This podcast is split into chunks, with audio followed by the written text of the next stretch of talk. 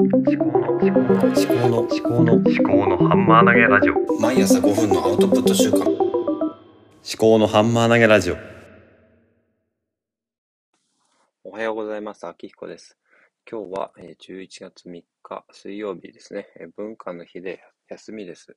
で、今何時かというと、よえーと4時、朝の4時28分になったところですね。と、だいたいまあ4時ぐらいに起きて、えーいつもだと筋トレをやって、で、それから Voicy を聞いたり、まあ、本を読んだりしているところなんですけれども、あの、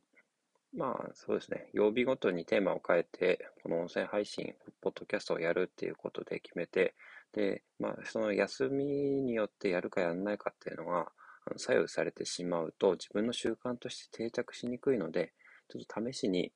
やってみます。で、今どういう状況かっていうと、まあ、家の2階に、一番西側の部屋にあの子供たちと一緒に寝る部屋があって、で、その隣に、あの、そうですね、まあ、今みたいなのがあって、で、廊下と階段を挟んで、えー一番東の部屋に、あの、今私がいる部屋があります。なので、ここである程度、まあ、このくらいの声の大きさで話しても、多分子供たちが起きるっていうことはないかとは思うんですね。で、まあ、一つ気になるのが、まあ、例えば奥さんがまあ目を覚めて起きてトイレに入って、えートイレに行くときとかに、なんか私がブツブツ一人で喋ってて、頭おかしくなったんじゃないかなとか、ちょっとそういうことをあの思われないように、まあ思われる可能性があるんですけど、っていうのは、あの、奥さんにはこのポッドキャストやってるっていうのは特に、あの言う機会がなくて言ってないんですね。まあ、と自分のために自分の美貌録としてやってるんで、そこは言ってないと。まあ、ちょっと長くなりましたけど、これが今の状況です。なので、うん、できれば、まあ、朝起きて、えー筋トレをする前にやるっていうのを習慣にしてみたいなと。で、それでもしで、あの、子供が起きちゃってできなかったら、あの、職場で行く前に車の中でやるっていうふうにしてみたいと思います。で、本題ですけれども、あの、今日はおさお猿のジョージということで、まあ、今までの話をしたいなとずっと思っていたんですね。まあ、ノートでも書きたいなと思って、えーノートでも書くってずっと最初の方に、えー言ってはいたんですけども、なかなか、あの、なんですかね、すごい思い入れがあるだけに、なんかあんまり中途半端なことをやりたくないなっていうのがあって、で全然、あの、逆にアウトプットできなかったっていうところですけど、まあ、その辺は、あのーちょっとずつでも話した方が、あの、自分のためになるし、まあ、記憶装置保険ということで、自分がな、なんでどのぐらい、えー、おさのジョージが、に対して思いがあるのかっていうのは、まあ、もう、ありのまま喋っといた方が、まあ、自分のためにいいのかなっていうふうに思っております。はい。でですね、えー、おさのジョージは何何かっていうとですね、あの、今ね、あの、普通に見るとすれば、えー土曜日の朝8時35分から NHK の E テレで、えー放送しています。えーそれが、最新話が今、ちょうど新しいシーズンが始まっているので、今すごい毎週楽しみに子供と一緒に見ています。で、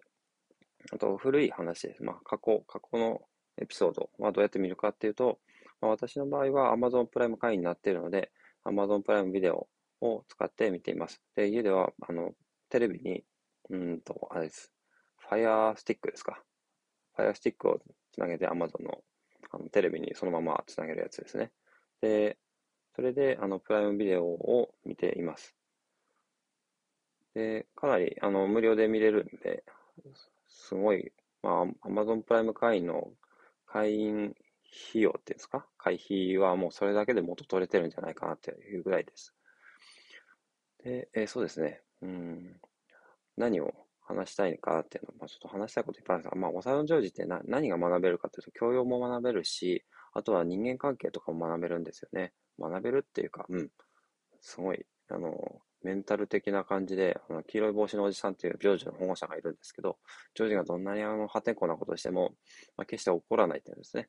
ジョージっては言ったりしますけど、まあ、頭回しに怒らないって。その辺私と対極ですよね。だから、あの、黄色い帽子のおじさんをメンターとかロールモデルにしていきていきたいなっていうふうに思うぐらい、すごい思い入れがあります。でも、うん。なかなかそれには近づけないっていうことですよね。だからそのお皿のジョージについていろいろ書いていくことによって自分の心の中も整理したいなと思います。あとは登場人物がすごいみんな個性的で、えー、すごい、うん、なんですかね、一人一人が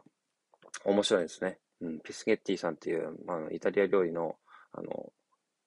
えー、レストランの店主の方もいるんですけど、その人なんか、結構障害あるんじゃないかなっていうぐらい、あの急にあの、もうダメだってなったりするんですよね。で、奥さんが大丈夫だって言ったりするんですよね。あとは、そうですね、あの、ワイズマン博士っていう、まあ、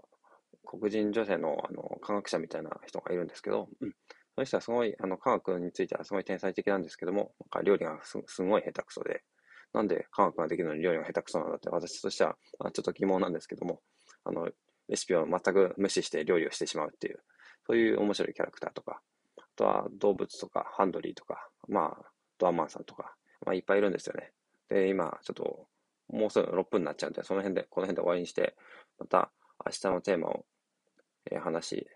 明日のテーマは何ですかね。うん、まだ何も決めてないですけど、うん、私の、自分史とかそういうことを話してみてもいいのかなと思います。では、また。